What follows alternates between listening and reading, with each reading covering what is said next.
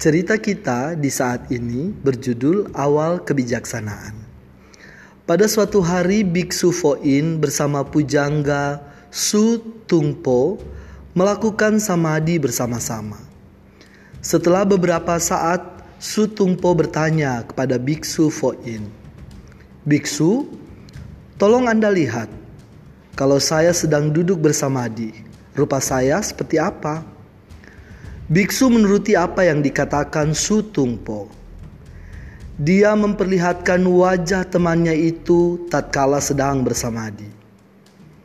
Beberapa saat kemudian, Biksu Foin berkata, "Sungguh menajubkan.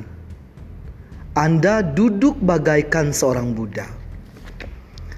Su Tungpo amat senang dan bangga